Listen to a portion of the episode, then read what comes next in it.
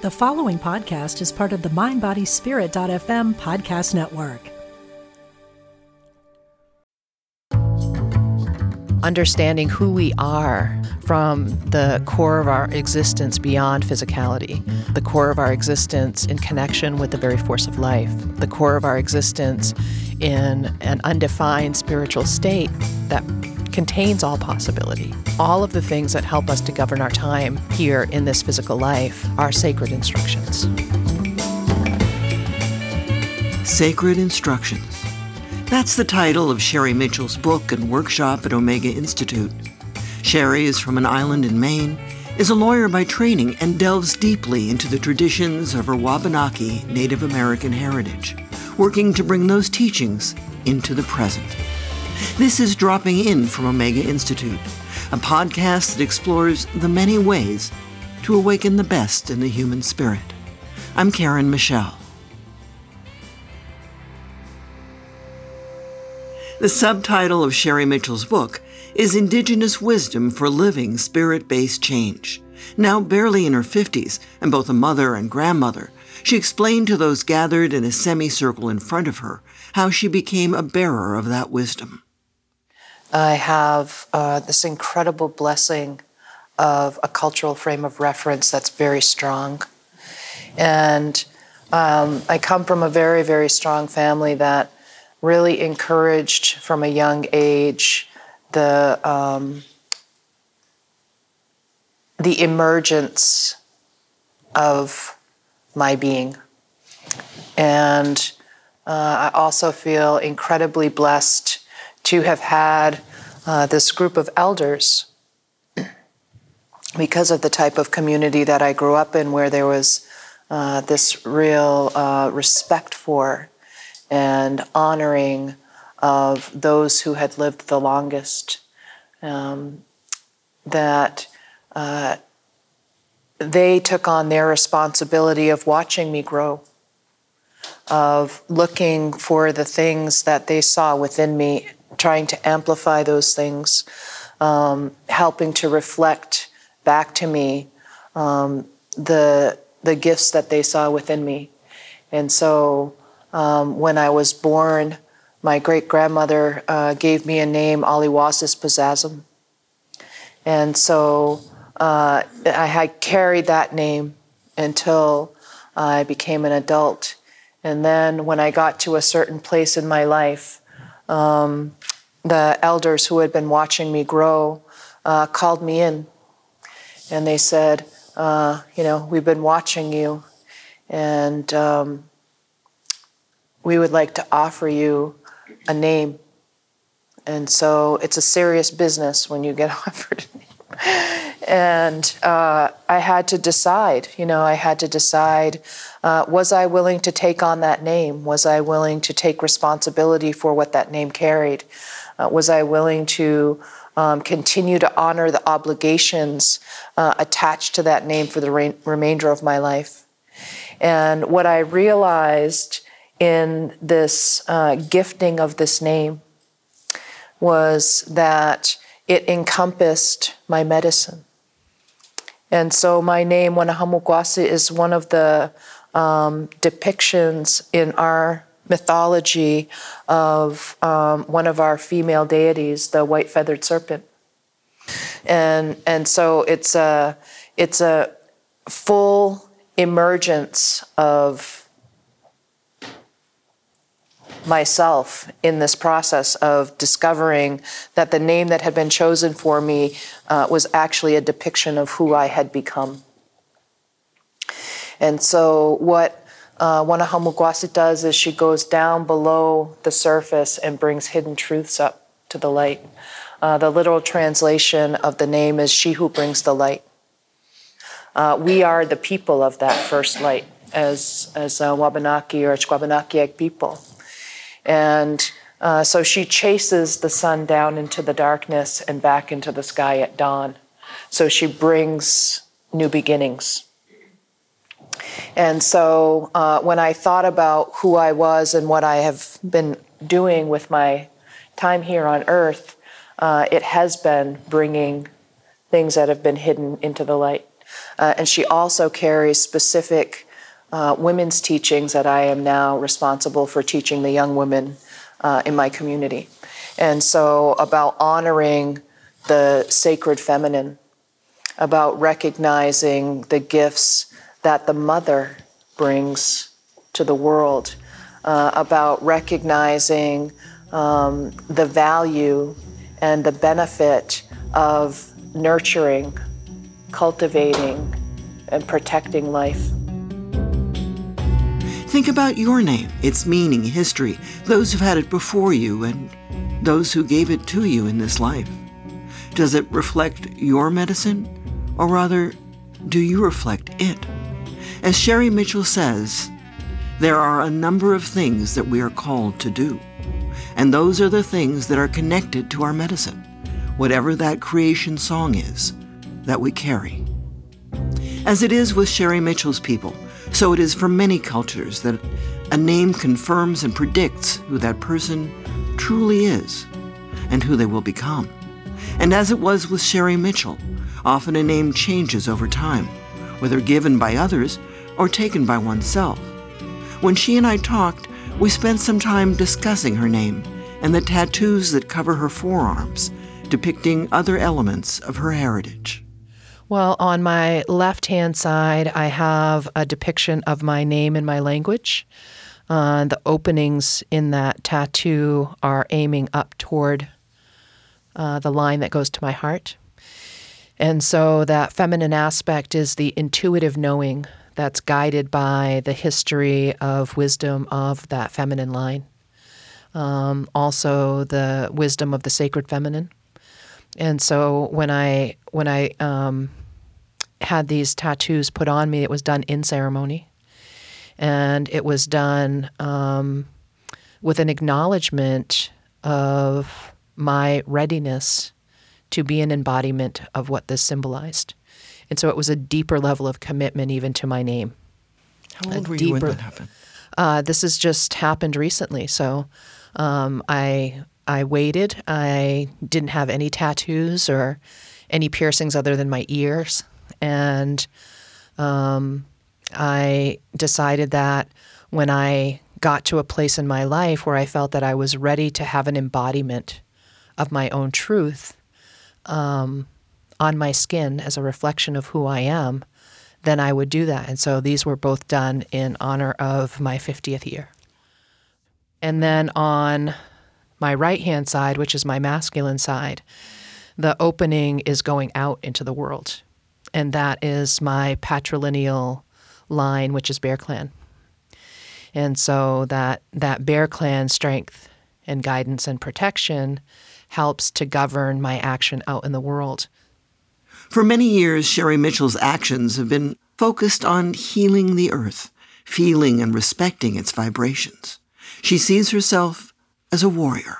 For us, uh, there is no word in our language within our um, our warrior philosophy that has anything to do with violence or fighting. And so, uh, warrior is one who serves and protects.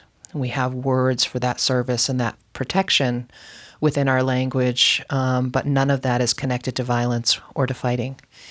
And so, uh, even the word warrior itself, which comes from the terminology of war, is flawed in that sense. Um, but we use what we have. And so, what we really need now is um, the cultivation of spiritual warriors. And so, those are, are, are individuals who are dedicating their lives to the service and protection of life. And I think that it's uh, about connecting with courage, it's connecting with commitment, it's connecting with our sense of responsibility for the, the preservation and perpetuation of life. That we have an obligation to the force that has given us life to help perpetuate that life into the future. Because there are, if we learn to listen, if we're quiet, if we really connect, uh, we can hear the voices of the future generations beckoning to be born. We can hear them calling to us, uh, asking for this incredible privilege of life to be granted to them and for us to preserve that gift for them um, is a call from behind and a call from in front of us. So, you know, one of the most beautiful uh, realizations I ever had was an understanding that I am standing in the place where where I exist, a living conduit to all life. That I am connected to the very source of life that all goes all the way back to the hand of the Creator. That I carry the blood of my ancestors in my veins and the seeds of future generations in my body. And so I'm holding this space between the past and the future as as a conduit for life between those two poles. And it's such a beautiful and powerful image, but it's also such an incredible responsibility. I'm not a placeholder in time. I have a specific purpose while standing in this space to ensure that the wisdom of the past is carried forward, but also that the perpetuation of life continues through me so that those who are beckoning to be born have that same opportunity and same gift of life that I've been given. Uh, what a beautiful and powerful thing that is. We'll be back with the story of the cannibal giant, more of Sherri Mitchell's sacred instructions. First, a word about Omega Institute for Holistic Studies. For more than 40 years, Omega has been hosting workshops and retreats on yoga, mindfulness, art, sustainability, women's leadership, health. It's a rich mix. And with this podcast, I'm introducing you to some of the remarkable teachers exploring Omega's mission to awaken the best in the human spirit. To learn more about Omega, visit eomega.org. That's E O M E G A dot O R G. Better yet, make this podcast your entry into all things Omega. Subscribe to Dropping In, leave a review on Apple Podcasts, and tell a friend.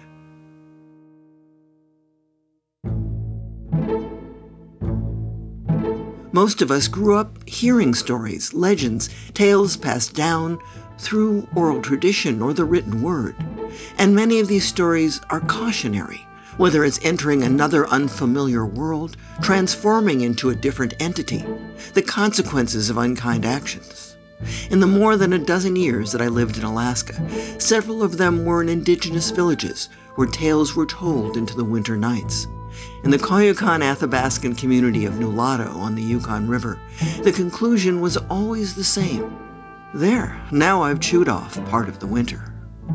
Some were true stories of hunting adventures with unexpected results, others of beings with special powers. Sherri Mitchell told workshop participants about a being called the cannibal giant and how he is still among us. The challenge is that we have become enmeshed and entranced um, by what we call uh, the cannibal giant, Giwok. And so the story of Giwok, the cannibal giant, is that uh, he is a protector of Mother Earth, right? Because we've been here four times, remember? So we know about Giwok. Uh, and Giwok's role specifically is to protect Mother Earth when human beings start consuming faster than she can produce and harming her faster than she can heal. That's when Giwok wakes up. And so, what our uh, spiritual elders tell us right now is that we are in the midst of the dance of the cannibal giant, that it is active uh, and at play right now. And what Giwok's job is, which sounds counterintuitive, is to bring the people into this entranced state where they're not really fully recognizing uh, what they're doing anymore. They're blind and numb to the harm that they're causing. And dancing them faster and faster, things are quickening, uh, in this frenzied dance of consumption until they consume themselves into extinction. And then when that happens, uh, Mother Earth can heal herself and restore herself. So, the job of the cannibal giant is essentially to dance us off the planet because we haven't learned how to live in harmony with life. Right? And the only way for us to stop this dance of the cannibal giant is for us to wake up That's the only way he goes back to sleep is when we wake up. And so we have a responsibility right now to wake up. And so we need to wake up to uh, the consumptive aspects of our societies. Wake up indeed. Many spiritual traditions teach about the need to wake up. I have friends who keep a Buddhist saying right where they'll see it, first thing in the morning and last thing at night. It's above the toilet. In beautiful calligraphy, it reads, Awake, awake, do not squander your life. An admonition perhaps more pertinent than ever in light of a global pandemic. Relevant too, given Sherri Mitchell's wake up regarding consumption, overconsumption. She tells us that we need to wake up to do the work ahead, to awaken from the daydream of complacency that insulates us from being alert, aware. A warrior who protects, not destroys. We have the responsibility to dream our future generations into being. And so the process that we're going to go through is going to be un- unraveling a tiny thread of what does that process look like? How do we engage active creation based on all of the things that we have been taught, all of the all of the wisdom that's within our teachings, right? Um, to be true, conscious co-creators of the future that our future generations are going to step into. We're the ones that are carrying uh, the capacity to do that. And so when we start understanding what our capabilities are as co creators of the reality that we're living in, when we start understanding that the common experiences that we're having collectively are actually framing the reality that we're creating for those who are going to come after us, uh, we can't help but be more responsible about our choices. We can't help but be more responsible about the way that we walk. We are the positive possibility. I mean, us waking up from the dance of the cannibal giant. Dropping In is a presentation of Omega Institute dedicated to awakening the best in the human spirit. If you like what you hear, tell your friends and leave us a review on Apple Podcasts. It helps new ears find us. And to learn more about Omega, visit our website at eomega.org. I'm Karen Michel. That is, that's the name I was given at birth. Perhaps I should say I'm Karma Sharap Wangmo, Our Lady of Wisdom, a name I was given as an adult. May this podcast be one small way of sharing the wisdom of others with you. Dropping In is written and produced by me. The editor is Catherine Stifter. The music and mix are by Scott Mueller, and Callie Alpert is the executive producer. Thanks for dropping in.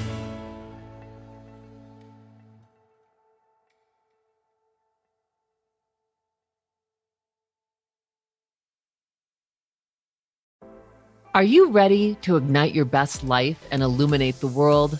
I'm Stephanie James. I'm a motivational speaker, transformation coach, and psychotherapist. And what lights me up is helping people just like you create the greatest versions of themselves. On my podcast, Igniting the Spark, I will help you ignite your joy and reach new heights in your personal and professional life. Join me for some incredible conversations with authors, spiritual teachers, and other influential thought leaders to help guide you on your way. If you are ready to stop playing small, join me for Igniting the Spark on the mindbodyspirit.fm network or wherever you get your podcasts and ignite your best life.